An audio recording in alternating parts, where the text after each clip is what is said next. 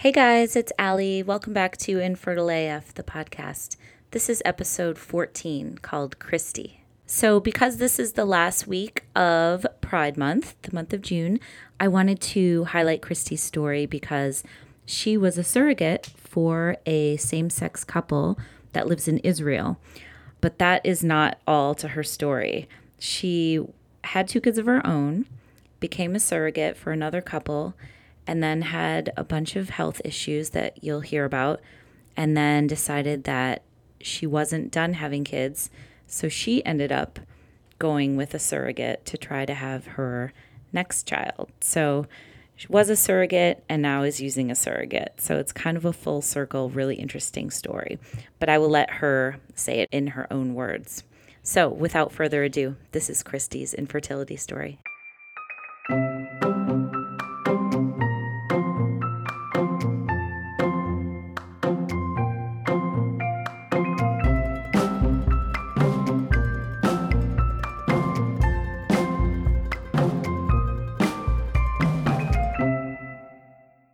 Kristi. How are you today?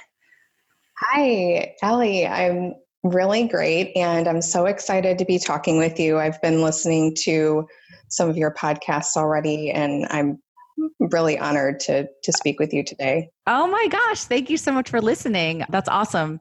So, we are going to tell your whole story, which is a super interesting story, the brief rundown, and then you can talk me through everything. So, you had been a surrogate, then you had a few kids of your own, or maybe before you became a surrogate. And then now you're kind of in the next chapter where you are actually using a surrogate to have another baby. Is that correct?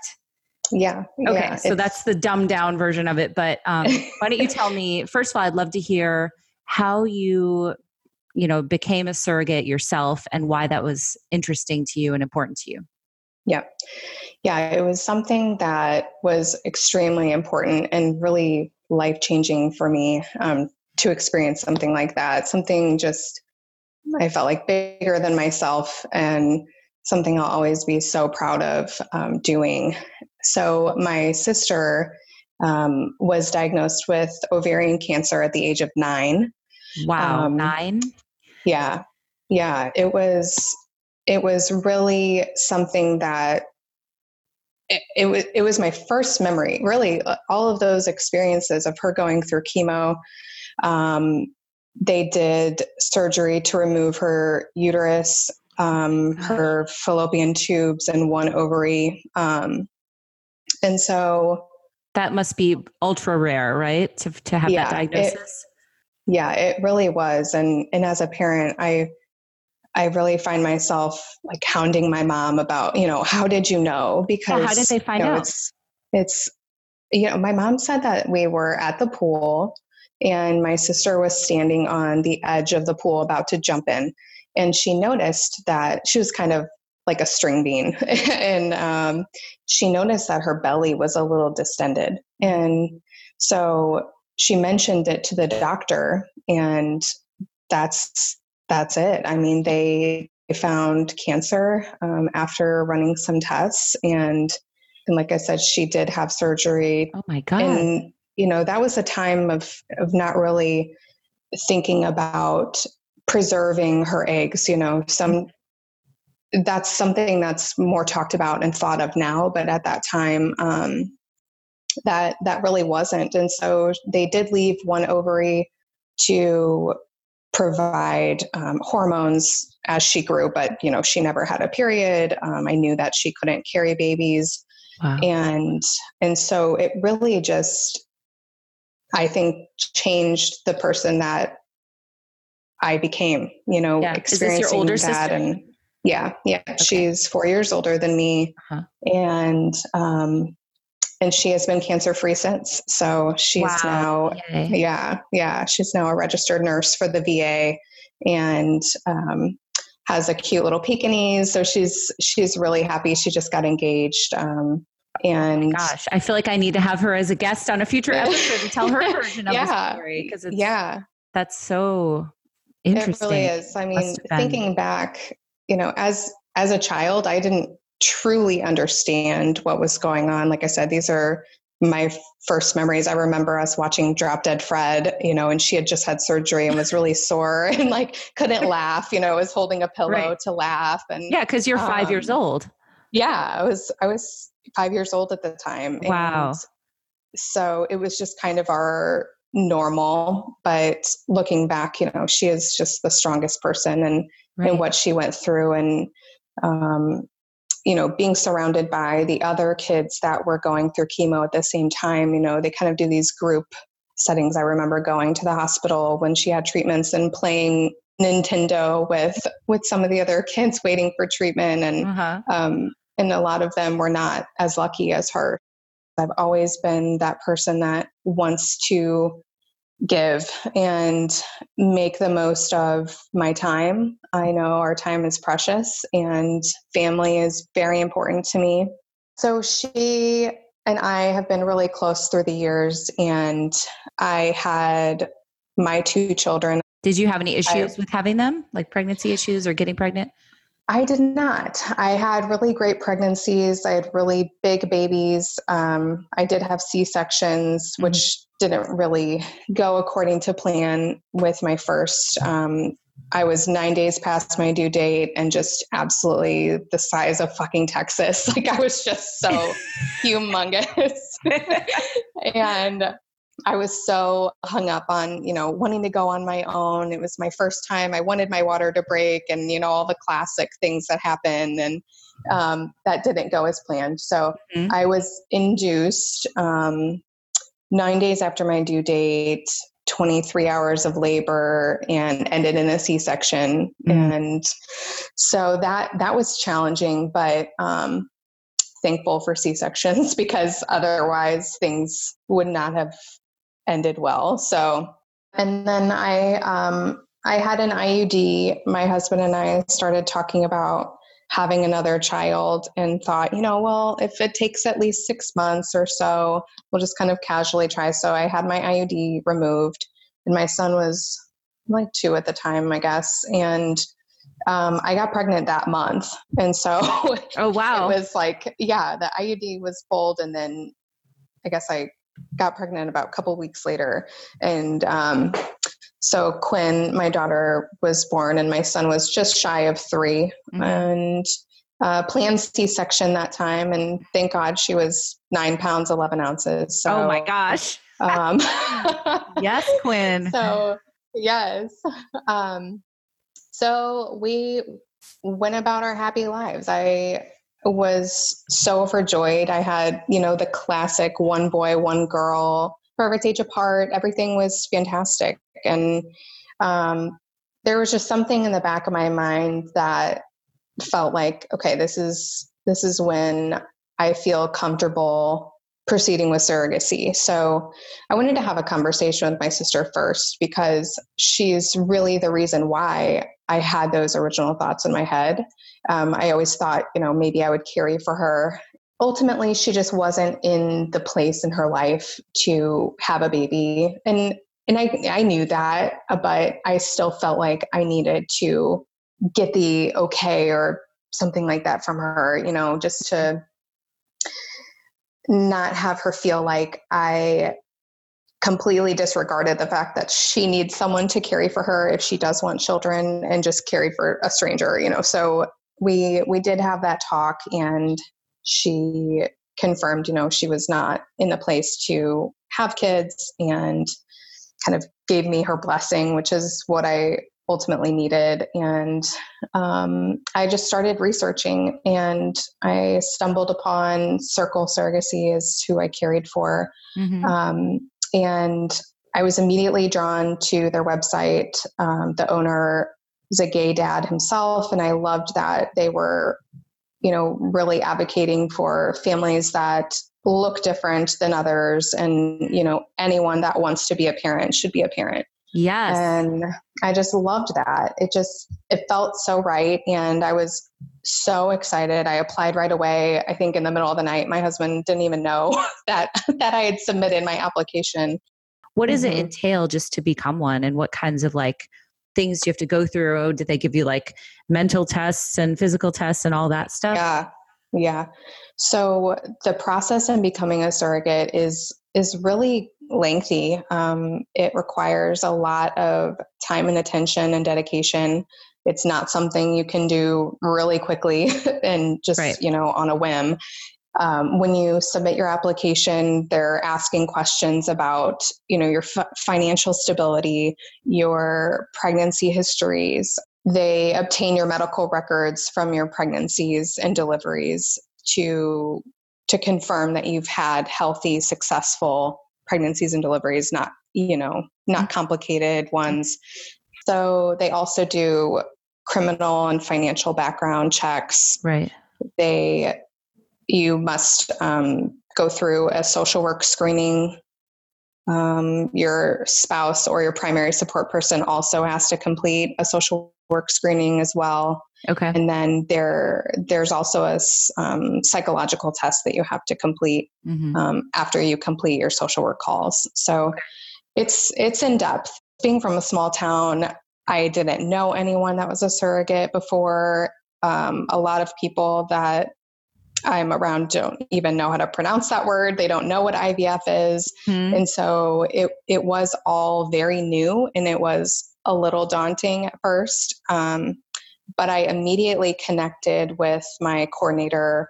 Um, and I think the relationships that I built with my team at Circle were so important, um, you know, because it is an invasive process mm-hmm. and you know someone looking through all of your medical records and knowing exactly how much money you make. I just had to trust that this was part of it and thinking of it from the perspective of an intended parent i would absolutely want my carrier to go through that as well. Right. To really show commitment and and that she is a good candidate because it's not for everyone. It's not just for people that say i like being pregnant or right. um, you know like i i want to make money. You know there are some people that are financially motivated um, to do surrogacy. So yeah. did you ever you have know, any fears that you know just kind of jumping ahead that you know once you were pregnant that you might become attached to the child and it would be difficult to give it to the intended parents? Mm, that that's definitely something that a lot of people ask, and it yeah. it is it is a thought. Um, I'm not saying that I didn't think about it at all, but I think my intentions of the experience really outweighed those fears mm-hmm. and That's like I said, I just had to trust the process that, you know, I'm I'm so excited to provide to be a piece of the puzzle for someone to create their family. I mean, it's yeah. just really indescribable. And it's really um, the most selfless act to do something like that. So yeah, it's yeah, incredible. It it is, and it, it was something that I wanted my kids to be a part of. They were five and two at the time, and so my daughter, she was the little one, and and thought that I was just humongous and like morbidly obese, I think. um, but my son was was connected to the process, and um, and a lot of people would say things like, "Well, um, how are you going to explain to your kids that they're not getting a sibling?" And uh-huh. and the, you know, I think it's about involving them from the get go. You know, yes. they Skyped with the IP, the intended parents. Um, and I would show them pictures of the dads. And he knew that they want a family like what we have. And he knows what love feels like. And that, of course, anyone would want what we have. This is amazing. So, yeah. Um, and what a wonderful thing for your kids to see that yeah. mommy is doing the most selfless thing for another family so they can have kids of their own. It's, it's pretty amazing. Yeah. Yeah. It was, it was, um, you know, part of, part of the the piece of where you don't feel connected to the babies it's not that i didn't care for them because i did and my entire pregnancy you know i was their health and well-being is is my job um, but it's it's about the connection with the parents more mm-hmm. for me it was um, yeah that I was so excited. It was different every time I would go to an appointment or an ultrasound. When before it was calling my husband, if, if he wasn't able to attend, it was calling the dads like, oh my gosh, this is how much they weigh and yeah, this was so- their heartbeats and, you know, updating them. And I was so excited to do that every time. How did you hook up with this couple? You said they were in Israel mm-hmm. and it was a gay couple? Yes. Amazing. Yep. So they were my first profile that I received. And I was like showing all my co this is so bad, but I was like showing all my coworkers and I sent it to my husband right away. I was so excited to finally put faces behind this whole concept of caring for someone. And yeah. I mean, it was just the most exciting time. So once you're presented a profile, your next step is to Skype with them if you do want to potentially move forward. Okay. And no, that, that had to be no nerve wracking, that Skype yeah, call. it really was. Because you're like, I want them to like me and I hope I like them as much as I want to and all that. Yeah. Yeah. That's exactly the thoughts that run through your mind. And I remember um, noticing that one of the dads was an interior designer background. And so I was looking at the back of my house behind me where Skype would be. And I'm like, oh my God, this is so embarrassing. What's he going to think about my house? we need to set up, like, can't have certain things in the background or, right. Know, so I was so nervous. And now working for Circle, I have realized that the parents are way more nervous than the surrogate ever can be because this is the person that is potentially going to carry your baby. And that's, that's so huge. It went so well.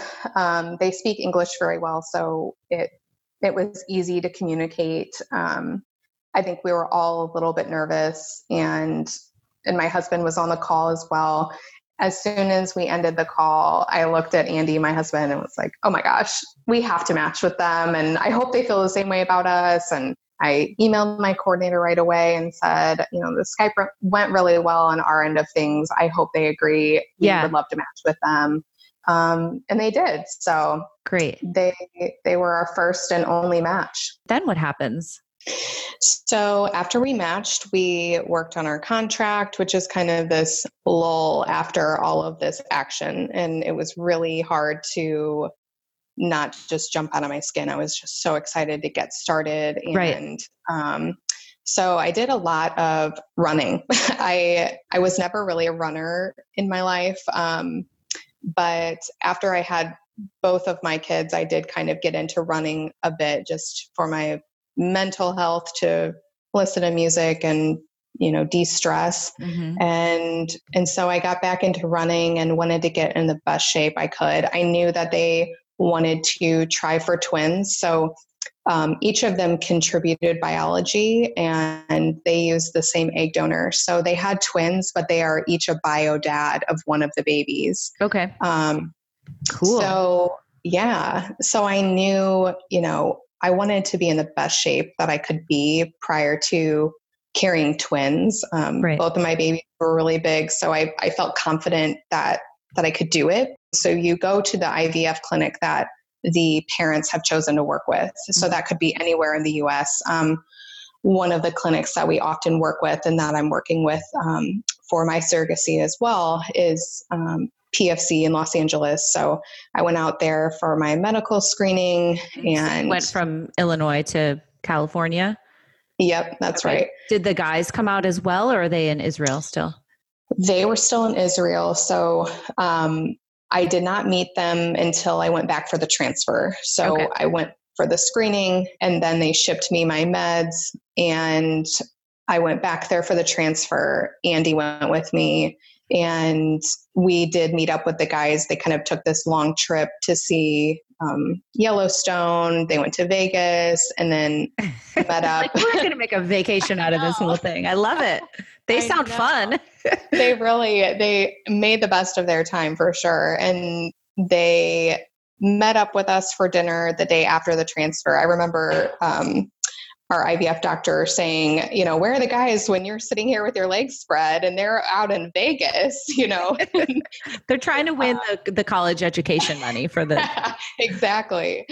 Um, and so, yeah, we met up with them for dinner and that was such a great experience. It was a little chilly and we're on the rooftop and the guys were so insistent that I stay warm because I had done the transfer before and they were, mm-hmm. you know, so concerned. And so they had staff bring over these heat lamps, you know, and surrounded our table with like heat lamps. And um, we had a great meal and great conversation.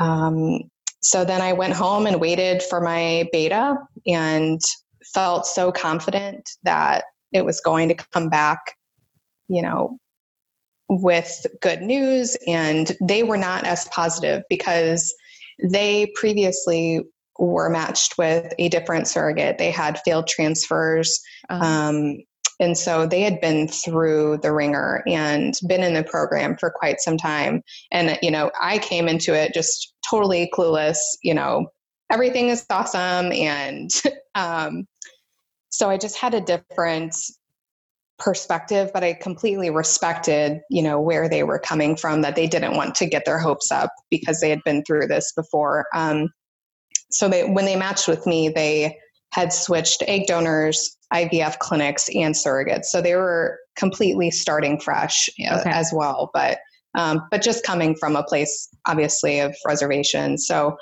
i got my beta back and everything was great.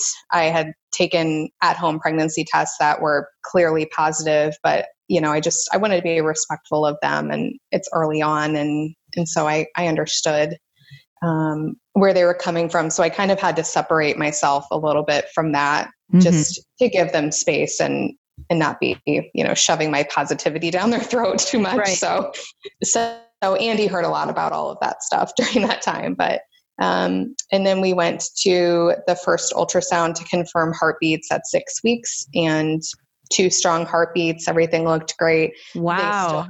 Like, yeah, the first transfer, everything, everything took. Um, and incredible. So were they there for that part or were they back in Israel? They were back in Israel okay. the entire time. Okay. So gotcha. the whole pregnancy, they, they were not there. Um, so yeah the pregnancy was fantastic. It was such an experience to carry twins that i really loved a lot. Um, you know when one would get the hiccups for 20 minutes and would stop and the other one would start up with hiccups for another 20 minutes straight. So um, you know it's just you can tell when they wake each other up. You know one will be moving a lot and the other sleeping and then they you know you can tell that one boy had woken up the other and it's it was just a really incredible experience. So, did you find out the gender? We did. And we surprised them with the ultrasound so that they could find out at the same time. Oh, how cool. And I did have some recordings of them, you know, singing or reading books that I would play, you know, for the babies so that they could hear their voices. That was one thing that I always got really snagged on was like, they're going to be so used to my voice and uh-huh. then their dads come in and then my voice is gone and that yeah that's a really cool point and interesting yeah so that was something that kind of bothered me a bit through the pregnancy and so that was kind of the compromise idea that we had to mm-hmm. you know play their voices and and they would speak in he- hebrew as oh, well wow. so it's just really that was something that I think was important, at least for me. You had a scheduled C section, right? So that didn't go as planned. I was scheduled at 37 weeks and I started to go into labor at 32 weeks and oh, they wow. were able to stop it. I stayed in the hospital for a couple of days. They gave me um, MAG and that medication, I can't remember what it's called, that speeds up lung maturity in case the babies did deliver early. Um, so we did that, and the guys thought, okay, the labor has stopped, but obviously probably not going to make it to 37 weeks. So um, they moved up their flights. I was back at home, and we were at a good week's gestation. You know, it, it wasn't super early for twins, but um, they said, you know, just take it easy and uh, follow up with your doctor. So I went home. I took a bath and just was relaxing for a couple days. And then I started contracting again. And I could just tell that they were kind of stronger, a little closer together, seemed like, you know, a little stronger than than what I had experienced before. So we called them. They were actually in flight to the US. So uh-huh. they had a really long day. They had to fly into New York and then have a connecting flight to St. Louis, um, pick up cell phones and all of that stuff. So I knew that they had a really long day of travel and we couldn't reach them. So we went to the hospital. Um, they gave me Procardia to to try um, to stop contractions. That wasn't working, and with C-section history, they really don't want you to be contracting that much because of your scar tissue. You know uh-huh. um, that you could have an abruption. So, was it uh, scary? Uh, Were you feeling scared or nervous? I was. I was 33 weeks and two days at uh-huh. that time, and I felt like, oh my gosh, I have I had never gone into labor with my own on my own, and right. so I was like, I don't know why this is happening. I felt a lot of guilt. Um, oh. You know, is there something that I did? Was I working too much? You know, I I didn't know why it was happening. Um, I was, like I said, humongous. So I was like, I mean, I look like I am ready to pop with these twins, but um, I I did feel really guilty and I was panicked about the guys not knowing. We had scheduled with the hospital an approval for my husband and the guys to both to all be in on the C-section, which is not something that they would normally allow that many people in on a C-section. Okay, and so That's great I, that they were going to allow yeah, that. Yeah, they were so flexible, and um, my doctor, I was her first surrogate patient, um, and so it it just was you know something that i wanted to experience that delivery with them. And um, so you're nervous so, that they're not going to get there in time. Yeah and i was i was hoping that you know they could stop labor long enough so that they could at least get there. Yeah. So that was the goal um, that didn't happen. And oh, wow the doctor came in and it wasn't my doctor either who had delivered both of my babies who had seen me you know someone else was on call and my doctor would have delivered had it been the next day. Mm-hmm. and i was so mad. I'm like i don't want this doctor. Like she actually called me fat at one of my appointments. Like, what? Yeah she had said um there was one appointment with the twins that I saw her, and she had made a comment about how much weight I had gained since my last appointment. She's like, You gained nine pounds. Um, you know, you really should be pushing the fruits and veggies. And I'm like, I do. And that's not something that I want to hear from Ooh, a doctor. Not cool. Not cool. You're like, no. I am carrying twins for two other twins. people. Yeah. I'm eating fruits and veggies, just a lot of them. Yeah. So Oh, I don't like that. That's really uncool. Boom. Yeah. So I, I know. I just I had this feeling about her. I'm like, oh, I don't like her. I don't want her delivering these twins. I want the dads to be here. Um, you know, but I it was what it was. My husband was so amazing. He he's the type of guy that will create a playlist. You know, he did that when we were going to be induced for with my son and he's all pumped up and everything and i'm about to throw up you know i'm like so nervous and, mm-hmm. and he's just that like rally guy um, and so he he was so positive which thank god because i i really was panicked about it um, and so they said, you know, these contractions are not stopping just for your safety. Um, we really need to do a C section. So okay. within 30 minutes, I delivered. And wow. it was, I think it was like about eight o'clock at night, and the guys got in at midnight. Okay. So they did they did miss the delivery. It was really okay though, because, you know, once I heard the birth weights, I was waiting and waiting to hear, you know, you're laying on the table and yeah. I could hear them crying. And one of them, they said, you know, five pounds, one ounce, and the other was four pounds, nine ounces. So I could breathe, you know. Wow. Like, healthy. Oh, thank God. Healthy babies. Yeah. And that, that's good that for twins, good right? Yes. Yeah. 33 week twins, and they were both about five pounds. So I felt really good about that. Yeah. Um, I could kind of, you know, go a little easy on myself at that point in time. How does it go then when they, you know, that you do, they do the C section? Is it like skin to skin? Do they do that with you or is it different when you're a surrogate? Yeah, they did not do that. They did hold them up, so I I saw them, but they needed to get them to the NICU, and okay. so. Um, but I could tell that you know they weren't weird about it, and even even after recovery and all of that, um, you can still see them and you know be a part of that. You mm-hmm. do have did a separate you want to room. hold them? Um, or would I that did. have been too hard? I did. Um, there's the one thing that they don't allow you to do is breastfeed. Um, uh-huh. Even if you do pump for your intended parents, um, you some will pump for them, um, but not directly breastfeed. Okay. So um, there was there was a lot of emotion. I you know the the guys were still not there yet, and um, but I knew that that hospital in St. Louis has one of the best NICUs. I mean, they they really were in the best hands. Um, mm-hmm.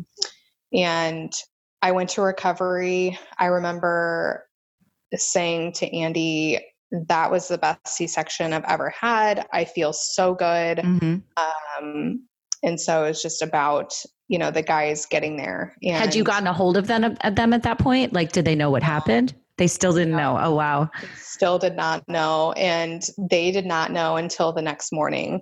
Um, oh, wow.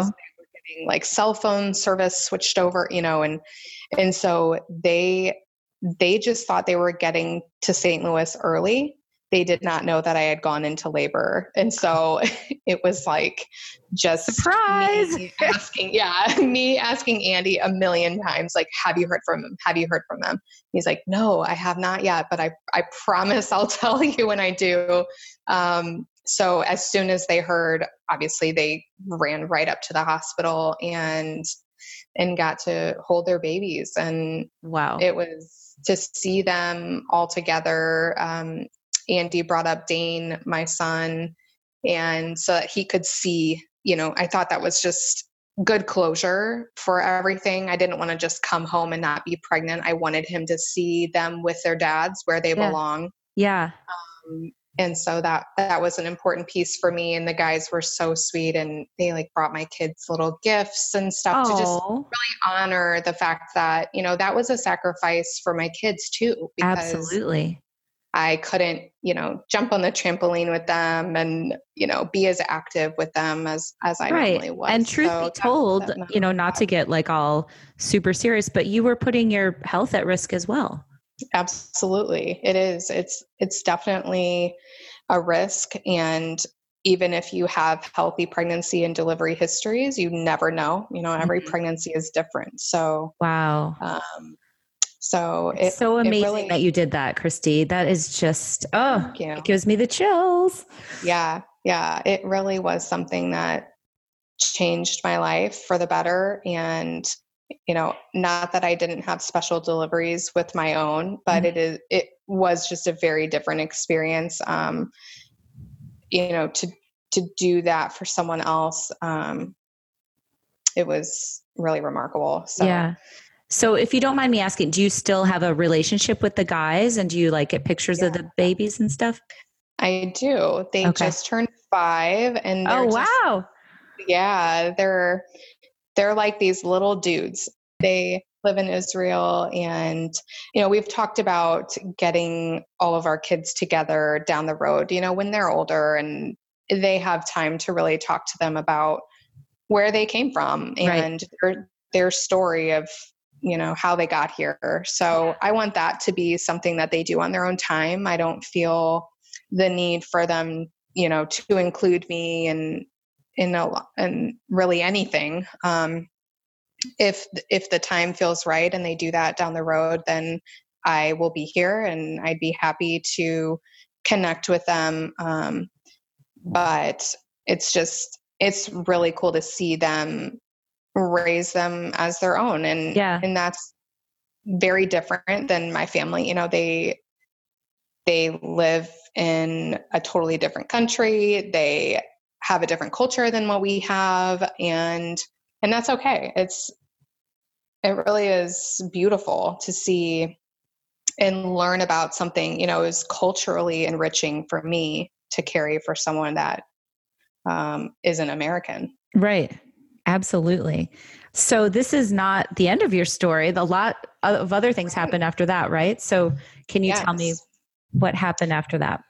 Yeah. So after that, um, I recovered. Um, I think even quicker than than I did since I didn't have a newborn to take care of. So my recovery after C section was actually really nice. Um, I healed well and felt good. I was trying to just kind of maneuver through what life is like without surrogacy going on because it does really consume you and you kind of identify as that for a while mm-hmm. and um, so the transition to you know back to your normal life um, was a little bit rocky for me it was hard to look like i just delivered twins but i wasn't toting around a baby um, you know my kids like i said were five and two or right. going on six and three. And um, people say stuff to you. Did you get any comments from like strangers I, or? I did during my pregnancy. Afterwards, um, I think it was more in my head than anything, or I'd be like, oh my gosh, they're looking at me like, what is this humongous lady like doing with her kids? Like, I, I think, you know, looking back, it was really just me. It wasn't, you know, anyone saying, "Oh my gosh, you look like you just had a baby." Did you? You know, right. it's of no, course. I get it. I totally get it. I felt really embarrassed, and um, my social worker at Circle was. She said this the simplest thing to me, but she said, "Be gentle on yourself, and you know, remember what you just accomplished." And the words, the phrase "being gentle on yourself," that really resonated with me um, because that that really was a tough time for me to feel like I was in such good shape prior to the pregnancy to um, you know just looking like I just had twins and mm-hmm so I spent a lot of time with the guys. Um, they stayed in St. Louis in a furnished apartment, um, working on getting passports made for the boys and all mm-hmm. of that stuff. So we we spent about nine weeks together. Um, okay. Um, I would go over there maybe a couple times a week to visit. Um, and, and, did you get to like hold the babies and interact with them and stuff? I did um, hold them. I would help feed them, and okay. we went on a road trip to um, an attorney that they needed to sign paperwork with. And we went and stopped at this really great um, bar that has these alcoholic slushies. And so we, we stopped there and, and You're like, I can drink this time hanging out yes, with you. Exactly. And so, um, and also seeing babies, you know, tried trying to get passport photos made for newborns is the most hilarious thing that you'd ever see in your life. I can imagine. and the guy was like, I can see your hand. And, you know, the dad be like, well, how else am I supposed to hold up a baby and support his head? And, right. Um, so it was just such a trip. But um, yeah, we spent a lot of time together. And when they left, um, I sobbed at the airport. I, I drove them to the airport and just sobbed saying goodbye to them because it, it felt like these relatives that were leaving and you didn't know when you would see them again. Um, yeah. I just so connected to the guys and um, it was just happy, you know, happy tears. But, and then I, on the way home, I got a fucking speeding ticket because I wasn't, I was just zoned out, like crying, listening to emotional music or whatever. You know, yeah, I hope you talked your way out of it. I did. I did actually. Good for you. Um, but yeah, it it was really emotional. Um, like I said, in a good, in a bittersweet way. Sure. Um, I didn't feel like I was giving away babies. A lot of people ask me that. Um, you know, how did you give them away? Um, and I never looked at it like that. You know, they weren't ever my babies to give away. Mm. So I love they, that. I gave them back to where they belong. So, um, oh, yeah, we do. We keep in touch. I see pictures of them um, all the time, and they're just so adorable and living their best lives. So that's so great. So after that, um, I started having some issues with bleeding. So I would be on birth control pills and um, I found that my blood pressure was going up a lot um, on birth control. So we'd lower the dose, and I'd try Loestrin, um, and then I would just spot all the time, just nonstop spotting. It was so annoying. Um, and then coming off of it, I um, would have really, really heavy bleeding. And for work, you know, if I would travel, if I'd fly to Boston, you know, a St. Louis to Boston flight is two and a half hours. Mm-hmm. I could bleed through a super plus size gigantic tampon and pad and bleed through my pants. I mean, it was really bad. And I'm wow. like, I can't live like this. Uh-huh. Something has to be done. So um, we I talked to my doctor and we talked through options. I mentioned an ablation um, where they burn, you know, your lining so that you no longer have periods. Um, she didn't feel like I was a good candidate for that because of my C-section history. Um, she said they could actually burn right through your uterine wall. So oh, wow, not not something we wanted to um, to take that risk. So, um, going back to my sister's history of ovarian cancer, they have found a link actually to the fallopian tubes of oh. where the um, where ovarian cancer starts, and uh-huh. so we decided um, hysterectomy was the best choice for me. Wow. Um, so I was, I guess, 31 when okay. I had my hysterectomy, we did leave the ovaries to continue hormones so that I wouldn't have to be on any kind of hormone replacement. Mm-hmm. Um, and so I felt better. I'd I've had an abnormal pap in the past with a LEEP um, because I had abnormal cells on my cervix already, and so just mentally I felt a lot better. Mm-hmm. Um, reducing my risk in that way and also at the same time that was a solution to me bleeding all the time. It was right. awful. Can I ask you too, at that point, were you pretty much feeling like you were finished having children or was there any doubt in your mind yeah. about doing the hysterectomy?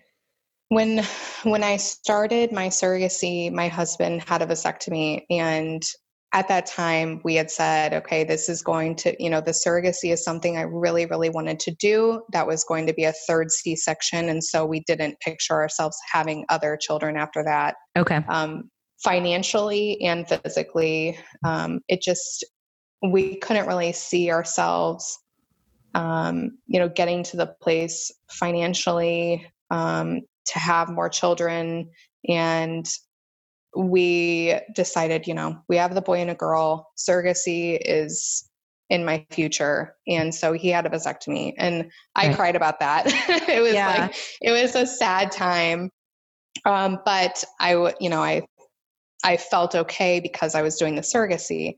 So after that, um, the hysterectomy was kind of a sad moment for me because it was truly closing the doors of any more children for myself. Mm-hmm. Um, so I thought, and um, and that I wouldn't be doing another surrogacy. So, so if was, you had if you had been able to do another surrogacy after the twins, would you like if everything physically was okay, would you have wanted to do it again?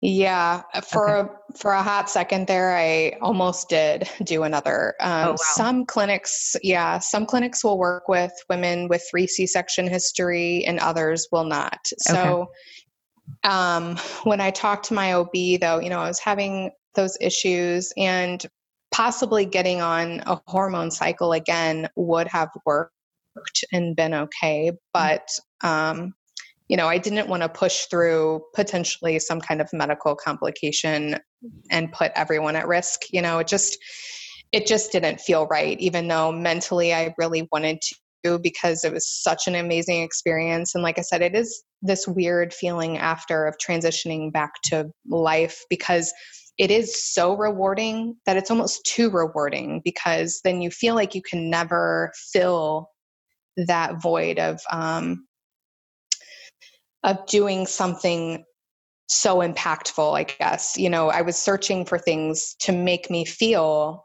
like that again and wow that's so nothing yeah it's like nothing can really measure up which is really sad in a sense because you know I didn't want it to take away from my happiness with my family and my job and mm-hmm. um, and my dogs and right. like just everything. I mean, it's not that I had a bad life, but I was right. like, you know, staying up late googling like um, trips to Thailand to volunteer at some elephant rescue and yeah, like, yeah, just some craziest things um, imaginable. And it's so such, it's such an interesting point that you bring up, and and thank you for mentioning that because I didn't really ever think of it that way. But you're right. It's how do you yeah how do you recapture doing the most selfless act you can do? yeah nothing measures up and and it's it's hard to just say i had this experience i'm going to treasure it and i'm going to move forward instead i was searching to do to feel that again mm. and so so that was just you know having the hysterectomy really closed that whole period of my life where I was really struggling with, you know, what what do I do to fill this void and feel like I am making a difference in this world and um, and being okay with the fact that I just ha- I have this one experience and and that's enough. So um, I had the hysterectomy and then this last Christmas, I, it's like every holiday, I felt like someone in our family was missing. So I brought it up to my husband. I just said, you know, we were on the, on our way home from his parents' house after Christmas, and I said, I really want to look into surrogacy for ourselves because every time that we do this, we have this amazing day of family and all of this stuff and we drive home and i'm silent and like feeling kind of sad. Um, and he said okay.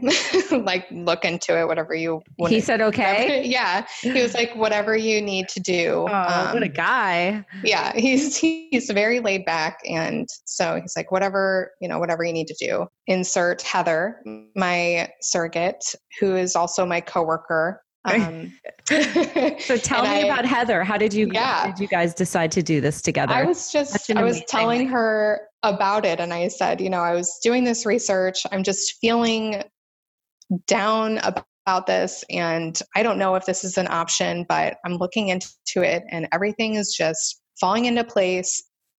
Seems like it's possibly an option for us to do. And right away she blurts out like I will be your surrogate. Yes. and she is such a queen. She is a two time experienced surrogate. Um, and she lives in Indiana. Like I said, I work with her and um, have known her for years now. And she is just like the perfect surrogate and that's coming from a previous surrogate. Like she's just she has these like quick vaginal deliveries. She has two daughters of her own that are just so beautiful and close to my kids ages. And um, so she said right away and I, I said well that's a lot um, to take on and talk to zach her husband about it. Um, and she goes okay I, I will but i am doing this for you so we created embryos um, in February. Uh-huh. I had 26 eggs retrieved. We have 12 embryos. Six of those are really great quality. They they have wow. different quality ratings. Yeah. Um, four of those are top like A plus plus. So uh-huh. they're really great. Um, and did, great cycle. did you look at the genders of those? We did not. We did okay. not do testing. I didn't look at mine them. either. Yeah, we didn't um, because we're going to be surprised. Um, we all found out, even through all of our journeys combined. So Heather's done two, and I've done one. Through our own pregnancies and surrogacies, we've always known the gender, and uh-huh. so this time around, we are not going to find out. So that wow. so that delivery gonna, is going to be so incredible. Are you just going to transfer one embryo? Yeah, yeah, okay. we'll just transfer one. And that's something that has been the biggest struggle that I did not anticipate at all. Um, that I'll touch on a little bit because I think it's so important. Um, I was never told how hard it would be to think about your remaining embryos and what to do with them. Yes, um, good point. That has been such a struggle for me. I've talked with one of our attorneys um, a lot about this and a social worker on our team as well because I and Andy both said, you know, we just destroy them. So when you sign on your your contract with the clinic, you make that decision mm. right away. Mm. They ask you that though before you create them. so right. you know, it's something How know at that point. I know. So um, you know, pending we don't use all of the top four embryos you know I, i'm just really having a hard time thinking of destroying three potentially perfect embryos when i see and hear all the time of people that um, leave the program because they cannot afford to do another ivf cycle. Um, they're out of embryos yeah. or couples that have done even outside of an agency their own IVF without success um, that are looking for donor embryos. So right. that's something that we have started talking about. Um, we weren't really on the same page with with that. Um, Andy was a little weirded out with not that I'm not too, but him more so than me of of the concept of someone raising your biological child um, it's tough to think through. It, yeah, it is. Yeah, it it makes you rethink what parenthood is. You know, yeah. that's that's really what I got to where I said, you know, what makes a parent a parent? Is it your biology or is it because they rock your you know rock the baby to sleep and chased away the monsters and helped with homework and oh. you know cheered them on at games and you know yeah. that's really what makes makes them a parent so yeah that's so, that's what I'm leaning towards is is embryo known embryo don- donation. So you're set to do the transfer with Heather? Yes. Okay. So we are we are looking to do a September transfer. Oh my um, gosh. I know. It's so exciting. I know. We what really, a story we, to go from being a surrogate to then using your own, you know, using a surrogate. yeah. you ever imagine yeah. it would turn out that way? Absolutely not.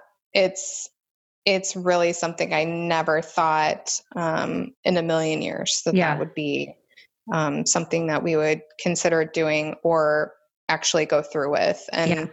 when we told our kids, um, we really had no idea how they were going to respond. So we talked to them about it prior to starting all of this. And, um, you know, my husband was very focused on that. He's like, if they, I want them to be happy. If they don't want another sibling i that may change my mind and that that is how firm he was on it and um so we we told them and it was the same reaction that i had where it was that we never knew that this piece was missing in our family until we talked about it and the kids are so excited over the moon just the thought of having another baby um, my son is he's like, I don't care if it's a boy or a girl. My oh. daughter's oh. like desperate for a girl, and so yeah. that she she'd cry if it's a boy, and so that's where we are now, and uh. everyone is just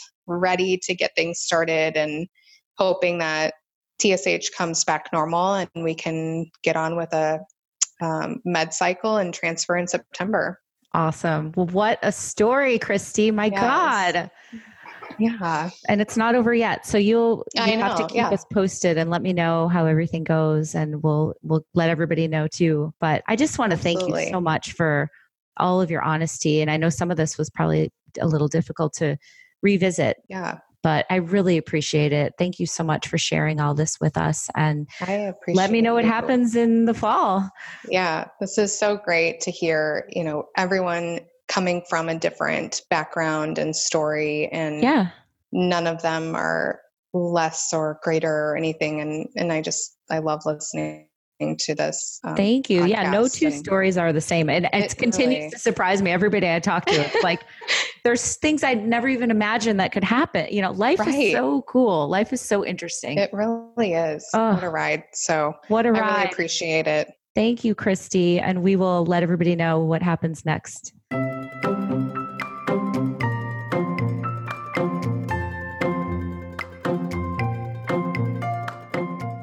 So that was Kristi's story. Thank you guys so much for listening.